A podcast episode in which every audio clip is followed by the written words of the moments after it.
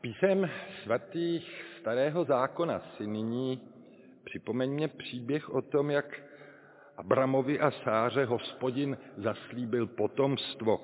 Nacházíme ho v prvé knize Mojžíšově v 18. kapitole v prvních 14 verších. I ukázal se hospodin Abrámovi při božišti Mamre, když seděl za denního horka ve dveřích stanu. Rozhlédl se a spatřil, hle, naproti němu stojí tři muži. Jakmile je spatřil, vyběhl, vyběhl jim ze dveří stanu vstříc, sklonil se k zemi a řekl, panovníku, jestliže jsem u tebe nalezl milost, nepomíjej svého služebníka. Dám přinést trochu vody, umýjte si nohy a zasedněte pod strom. Rád bych vám podal sousto chleba, abyste se posilnili a potom půjdete dál. Přece nepominete svého služebníka. Odvětili, učiní, jak říkáš. Abraham rychle odběhl do stanu k Sáře a řekl, rychle vezmi tři míry bílé mouky, zadělej a připrav podpopelné chleby. Sám se rozběhl k dobytku, vzal mladé a pěkné dobytče a dal mládenci, aby je rychle připravil. Potom vzal máslo a mléko i dobytče, jež připravil a předložil jim to. A zatímco jedli, stál u nich pod stromem. Pak se ho otázali, kde je tvá žena Sára? Odpověděl, tady ve stanu. Řekl jeden z nich, po obvyklé době se k tobě určitě vrátím a hle, tvá žena bude mít syna. Sára naslouchala za ním ve dveřích stanu. Abraham i Sára byli staří, sešli věkem a Sáře již ustal běh ženský. Zasmála se tedy v duchu a řekla si, když už jsem tak sešla, má se mi dostat takové rozkoše. I můj pán je stařec. Tu hospodin Abrahamovi řekl, proč pak se Sára směje a říká, což mohu opravdu rodit, když už jsem tak stará? Je to snad pro panovníka hospodina nějaký tiv? V jistém čase po obvyklé době se k tobě vrátím a Sára bude mít syna. Sára však zapírala, nesmála jsem se, protože se bála.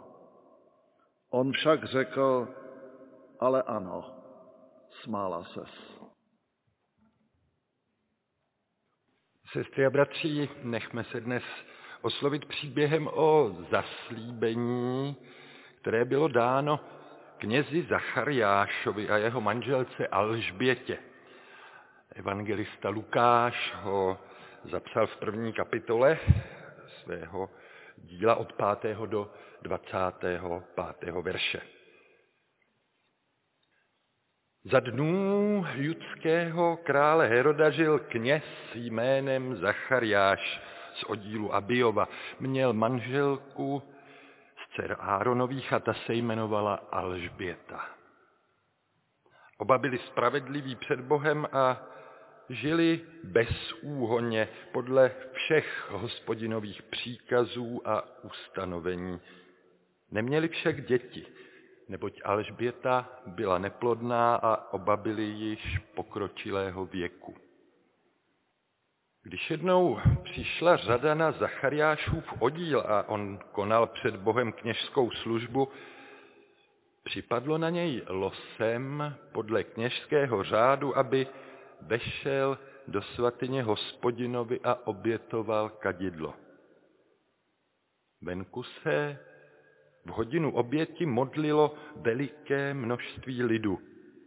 Tu se ukázal anděl páně, stojící po pravé straně oltáře, kde se obětovalo kadidlo. A když ho Zachariáš uviděl, zděsil se a padla na něho bázeň. Anděl mu řekl, neboj se, Zachariáši, neboť tvá prozba byla vyslyšena. Tvá manželka Alžběta ti porodí syna a dáš mu jméno Jan. Budeš mít radost a veselí a mnozí se budou radovat z jeho narození. Bude veliký před pánem, víno a opojný nápoj nebude pít, už od mateřského klína bude naplněn duchem svatým.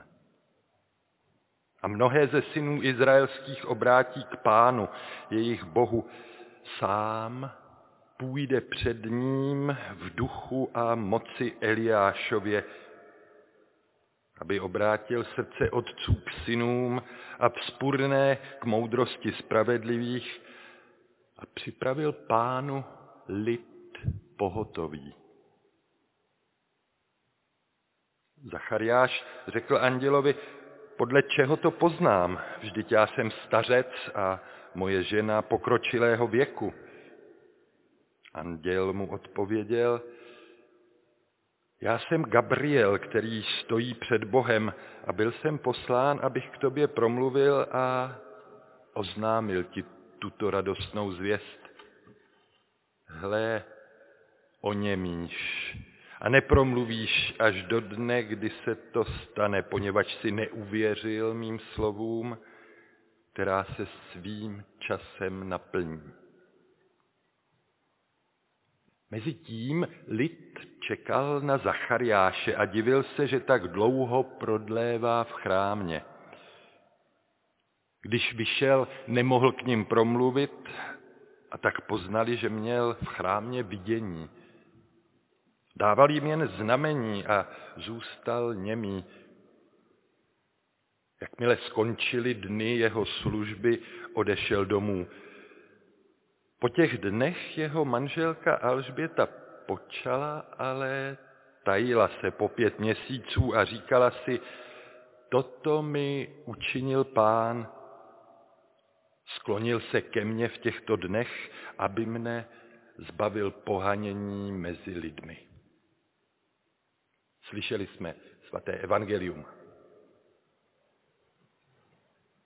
Za dnů judského krále Heroda. Těmito slovy začíná advent podle evangelisty Lukáše.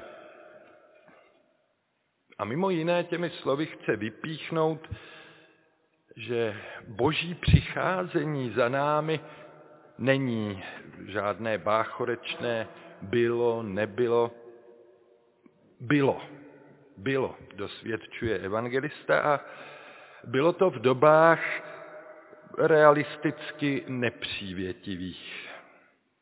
Protože když se na trůnech zabydlují Herodové, tak vůkol páchne síra. Jméno Herodes, ať už se jednalo o Heroda Velikého, Heroda Antipu nebo Heroda Agripu, se v evangelích a skutcích apoštolských stává šifrou pro zvůli a výsměch lidskosti. Symbolem pro aroganci mocných všech dob, hnědých, rudých, pravých, levých, pravolevých a kdo víš, jaký ještě. Vždyť sám ten anděl ve svém zpěvu připomíná, jak se v tom herodovském světě srdce otců odvracejí od vlastních synů a místo moudrých spravedlivých hrají první housle vzpůrní. Ano, když se na trůnech zabydlují Herodové, tak vůkol páchne síra. A proto evangelista Lukáš směruje naši pozornost na zvláštní dvojici, která nejde s proudem, která tomu samospádu doby říká ne. Za dnů judského krále žil kněz jménem Zachariáš, měl manželku Alžbětu a oba byli spravedliví před Bohem a žili bez úhoně podle všech hospodinových příkazů a ustanovení. Pokaždé je to malý zázrak, když se potkáme s lidmi, když se potkáme s těmi, které marasmus doby neudolal. A tento Zachariáš s Alžbětou neměli děti. Nejspíš si přáli, aby se potomstva dočkali. Textu se to sice nikde výslovně neříká, ovšem v tom vyprávění e, zazní za chvilku replika Neboj se, Zachariáši, neboť tvá prozba byla vyslyšena. Nepochybně prozba za to, aby to s nějakou tou ratolestí dopadlo. Jenomže v životě, v životě to někdy vypadá jako, jako kdyby se už nedalo nic dělat. E, někdy to vypadá, že naplnění našich tužeb, našich přání prostě není k mání. A čas běží, nic se neděje, jen přibývají rok za rokem. Možná to známe. Léta tučná střídají léta hubená a ta někdy ne a ne skončit. A člověk má ze všeho nejspíš chuť někam zalézt a počkat, až bude líp, v zimě ke kamnům, v horku do chládku, když to jde na levačku v práci, tak na chalupu, v čase trablů osobních do úlity rezignace, anebo naopak do toho vorkoholického komíhání se tam. Ale právě tehdy, když se ty stojaté vody nehýbou, když okolnosti jsou na draka, jako by se nedalo dělat fakt, že nic, tak samo nebe, samo nebe někdy pošle překvapivou vzpruhu. A unavená víra dostane návštěvu odinut, stane se něco, co člověk nečekal, přijde někdo, koho bychom se ani bez snu nenadáli. Za Zachariášem dorazil do chrámu, kde zrovna konal svoje pracovní povinnosti, posel boží. Tu se ukázal anděl páně stojící po pravé straně oltáře, kde se obětovalo kadidlo. A najednou se něco děje. V takové době nehybnosti a přihlížení, jak čas plyne bez poenty, má ono něco podobu v pravdě andělskou. Není to jenom nějaké zpestření každodenních stereotypů, nýbrž burcuje to z letargie k životu. A to něco Zachariášovi vpravdě vyrazilo dech. Když ho Zachariáš uviděl, když uviděl onoho anděla, zděsil se a padla na něj bázeň. Takže ten boží posel má teď pro své zvěstování vlastně hezky naštimovaného posluchače. A z jeho úst zní ujištění, přestaň se strachovat, milý kněže. Tvoje modlitba je vyslyšena, Alžběta porodí syna, syna, který se bude jmenovat Jan, a to jeho jméno vám i ostatním bude zas a znovu připomínat, že hospodin je milostivý. Přesně tak totiž můžeme přeložit do češtiny to řecké jméno Joannes a to ten jeho hebrejský vzor Jochanán, Jan, to znamená hospodin je milostivý. A lidem pak ten váš potomek bude ukazovat, kdo Bůh vlastně je. Už od mateřského klína bude naplněný duchem svatým. A mnohé ze synů izraelských obrátí k pánu jejich Bohu. Sám půjde před ním v duchu a moci Eliášově, aby obrátil srdce otců k synům a vzpurné k moudrosti spravedlivých a připravil pánu lid pohotový. Tak se z toho radují Zachariáši. No, my si můžeme, my se můžeme v duchu zeptat, čemu z téhle té řeči, z čista jasna seslané, čemu z téhle řeči měl Zachariáš šanci porozumět. Běželo mu hlavou, že ten boží dárek z nebe pro něj a pro Alžbětu završí svědectví té dlouhé řady proroků, které hospodin posílá do časů herodovských zas a znovu ukazovat dobrý směr, že převezme štafetu všech, kdo se prali s vlastními strachy ve, prospěch bázně boží, že bude přirovnáván k Eliášovi, že má chystat cestu božímu království. Opravdu nevíme, co z tohohle všeho byl Zachariáš v tu chvíli schopný zachytit a zpracovat, domyslet. Víme jen, že když se s tím poslem božím setká, že přijímá jeho vzkaz. Ovšem uvěřit tomu vzkazu jen tak mírných zdírných hnedka teďka tomu, tomu nějak nepřipadá schůdné. A tu svou rezervovanost zdůvodňuje, vždyť já jsem stařec, anděli, vždyť já jsem stařec a moje žena je pokročilého věku. To, co mi tu vykládáš, to jde proti, proti všem lidským zkušenostem. A tak v tuhle chvíli máme před sebou spíš Zachariáše, kněze, člověka znejištěného.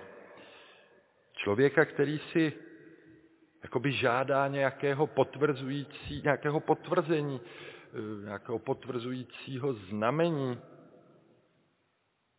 A toho se mu záhy dostane ovšem v podobě víc než překvapivé. Totiž v andělově, prosím tě, Zachariáši, radši už buď sticha, teď se, teď se chováš jako někteří ostatní kněží, modlitby odříkáváš svými rty, ale tam někde hluboko vevnitř, ve svém srdci jim jim vlastně sám nevěříš. A asi bude opravdu lepší, když na čas přestaneš mluvit a budeš mlčet tak dlouho, dokud se nestane, co jsem ti vyřídil. Nemusíme se hned pohoršovat nad tou Zachariášovou rezervovaností. V dobách herodovských nejenom, že v úkol páchne síra, ale Člověk během nich snadno propadá dojmu, že ty stojaté vody nerozproudí nic a, a vůbec nikdo. Že ta hubená léta se mezi námi zabydlela na pořád. A jak trefná je v tomhle tom ohledu starozákonní kniha přísloví, když zaznamenává prosté rčení dlouhým čekáním zemdlívá duše, dlouhým čekáním zemdlívá duše. A za dnů Herodovských se prostě našim očím, našim očím ten šedivý odkouzlený svět někdy vnucuje jako jediný možný, bez naděje na splnění tužeb, a na svou stranu tento čas umí mnohdy zlákat dokonce i spravedlivé před Bohem, co žijí bezúhonně podle všech hospodinových příkazů a ustanovení. Umí, umí zlákat dokonce i, i církve, zbory. Ten čas únavy umí někdy zlákat i faráře a kněze, dokonce i toho zbožného muže Zachariáše a dokonce i starozákonní pramáti božího lidu, Sáru, jejíž pobavený smích nad absurditou nebeských vzkazů nám zazněl při prvním biblickém čtení od stolu páně. Naštěstí ale ani ten odkouzlený svět herodovských časů nezlomí všechny. Tomu oněmělému Zachariášovi i nám to připomíná ten zástup lidí tam venku, před kostelem, před chrámem. Nebyli to žádní náboženští profesionálové, ale té nebeské intervenci porozuměli vlastně rychleji a lépe, podobně jako pastýři u Betléma o Vánocích. Ti lidé venku ten nebeský, tu nebeskou intervenci interpretovali dobře, aniž by jí byli sami přítomni, aniž by byli na takovéhle situace proškolení. Oni vycítili, že se něco děje a když zjistili, že Zachariáš z čista jasna ztratil řeč, nedalo jim moc práce dát si dohromady dvě a dvě. Něco se stalo a má to co dočinění s tím, s nímž je dobré v kostele a v chrámu počítat ze všeho nejdřív. A ten odkouzlený svět naštěstí nedostal na lopatky ani postavu, která celou dobu v tom dnešním příběhu zůstávala eh, krapet v pozadí. Nedostal na lopatky manželku toho mlčícího Zachariáše, Alžbětu. Když počala nový život, vděčně vyznala, toto mi učinil pán, sklonil se ke mně v těchto dnech, aby mne zbavil mého pohanění mezi lidmi. To je, to je spontánní odpověď víry. Víry, která ze Zachariáše jakoby vyprchala. To je řeč rozpoznané a přijaté naděje. A my smíme prosit kež takovéhle vděčné, vděčné vyznání je pro nás inspirací právě v čas adventní. Čas, který nám symbolizuje, který nám symbolizují už dvě svíce hořící na adventním běnci. Čas, kdy tma ještě zdaleka neustupuje prodlužujícímu se dni, ale o němž věříme, přesto věříme, že ho světlo Vánoc nakonec prozáří a že ho prozáří se vší parádou. Amen.